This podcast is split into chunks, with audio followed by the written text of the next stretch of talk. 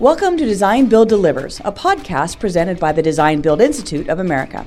Now, it goes without saying that if you're on a design build team, you know better than most how important effective leadership is to get a project across the finish line successfully. But how do we build good leaders? Can those skills even be taught? Dwayne Ables with Pioneer IQ says absolutely. Dwayne is one of DBIA's most popular conference presenters, and he spent a career helping businesses succeed by focusing on those so called soft skills we too often ignore. We pulled Dwayne aside for a little one on one time at DBIA's latest Water, Wastewater, and Transportation conferences to talk about the leadership challenges facing design build professionals, especially young professionals.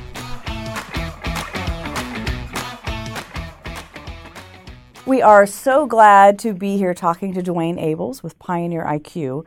Um, he's got a lot to help us understand what's needed to be good YP leaders, how we can help our emergent leaders and our existing leaders figure it all out together. There's about a million places we could start. Right, I don't right. even really know where to start. Sure. But let's start with some of the challenges I think facing young professionals in this Mm-hmm. industry as they try to figure out their place. Mm-hmm. What are some of the things that they face right off the get go? Well, number one, you're walking into an industry that's really complex, and it's an industry that right now has no capacity to do anything, train, and you know, ultimately invest a bunch of time into, into their people because everybody's so busy doing projects. But at the end of the day, we we all have this craft, right, to design or build great things. So ultimately, you've got to realize that you're coming into an industry that does significantly great things, but yet we don't really capture the essence of what we do, the impact that we have on communities, society, our environments, anything like that, because we're head down doing projects. And it's a it's a phenomenal industry to be in.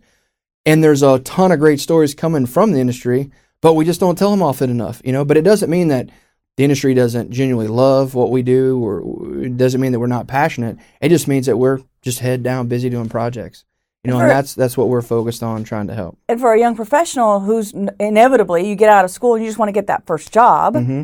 Um, you get that first job, and the next thing you know, like you said, you're head down doing projects, and you haven't necessarily maybe even thought about what it is you want. Yeah, absolutely. Yeah, and that's a that's a great great point. Um, you know, in, in the session that we just came from, uh, we talked a whole lot about uh, what's required of the young professional and what's required of the executive or the manager or leader, so that you get the right person working in the right organization, right? And that should be the goal of every professional and every every leader.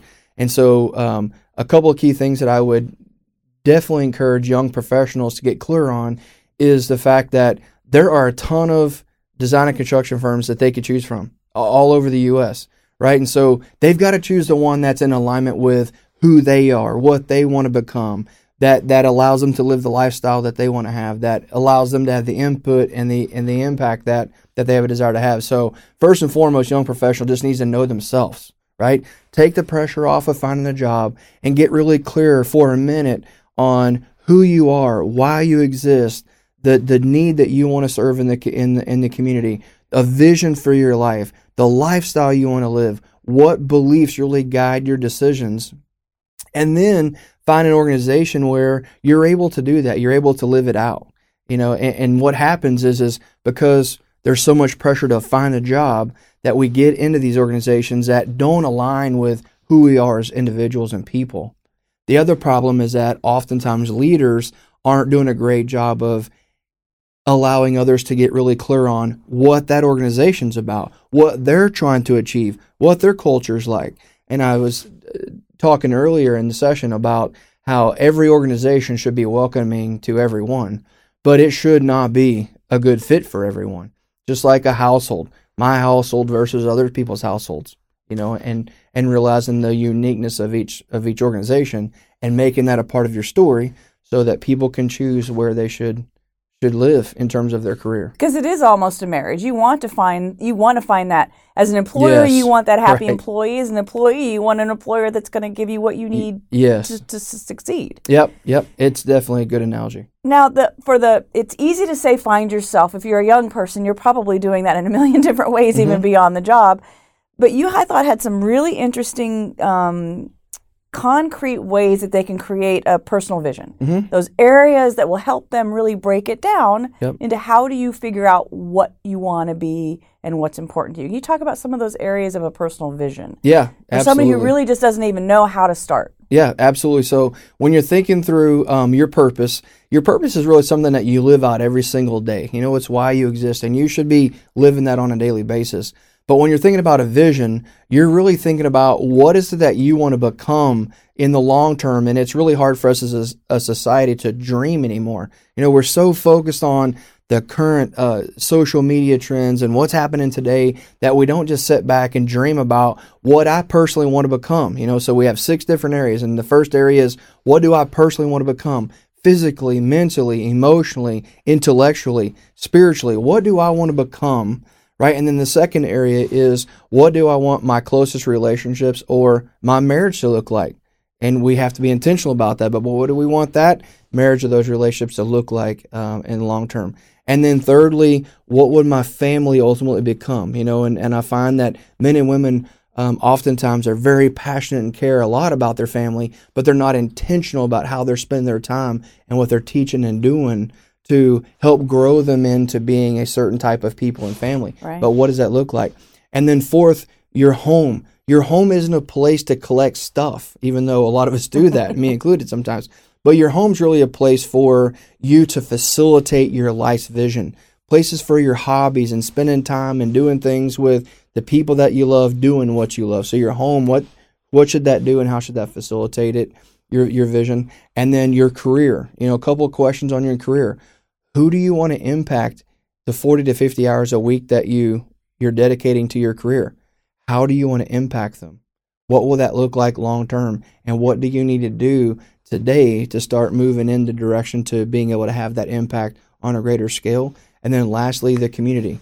You know, the, the men and women of the design and construction industry are phenomenal. They're bold, they're intelligent, they're courageous, and our society needs a lot more of that personality running baseball teams, Girl Scouts, Boy Scouts, doing all the thing, running churches, running organizations. And what makes us great also is what is needed in our community. So, of those six areas, each one you should have a clear picture of what you want to do, be, or become so that you're working towards that and being intentional about it. And yet, chances are, I think, fairly good, and I think you reference have referenced this. People generally in those six buckets, work fills up half of it. Yes. Great point. Yep. Yeah, so when you start out and we do a lot of workshops with executives and their their spouses even, and what we find is that when you start to say to someone, "What's your vision?" what they articulates their work, you know, and especially if they're an owner or an executive, their vision is about the company, you know, and and it's causing a lot of issues in industry, but your life is broken up into at minimum six areas, and so we should have a picture of what we want our life to look like in each one of those areas, not just our career. If you, if you don't have defined goals, it's almost impossible to hit your goals. So this is, gives you an ability right. to define hmm what it is you actually want out of this. Yes.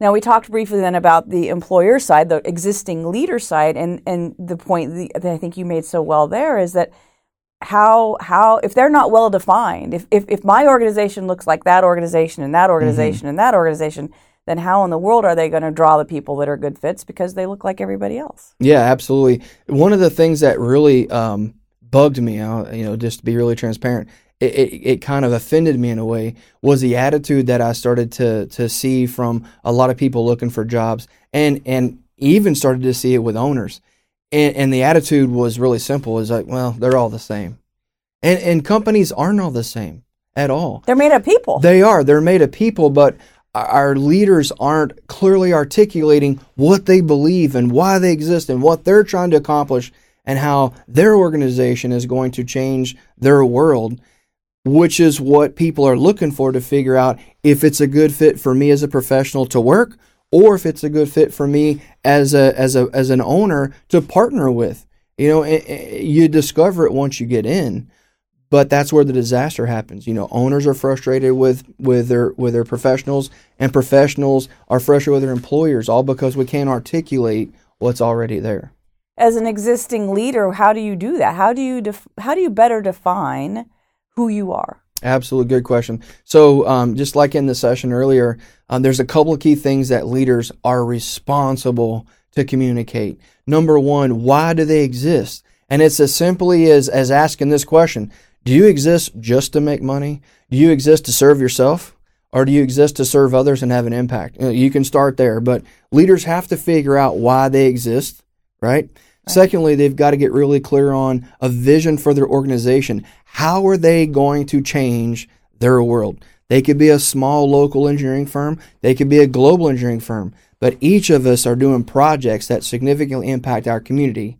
The question is is can the leader clearly articulate their impact on the community so that people can attract to that and feel engaged in doing something greater than just collecting a paycheck? And then thirdly, we've got to help people get really clear on the role that they play every single day and how it contributes to that impact. It, it's a, it sounds really simple, but but we don't have the time and we don't take the effort to start to think through those components and those components are what makes a great story right? Yeah. and the fourth thing that a leader is required to do is tell a great story. You know and eh, we have hunters and fishermen and baseball players and and all these uh, athletes in our industry. And we all tell phenomenal fishing stories or, or whatever we do. But when it comes to our business we've kind of lost the storyline right? So a leader's got to be able to find that storyline that articulates why they exist and what they're trying to change, do or become, and what really drives their, their organization so that people can choose.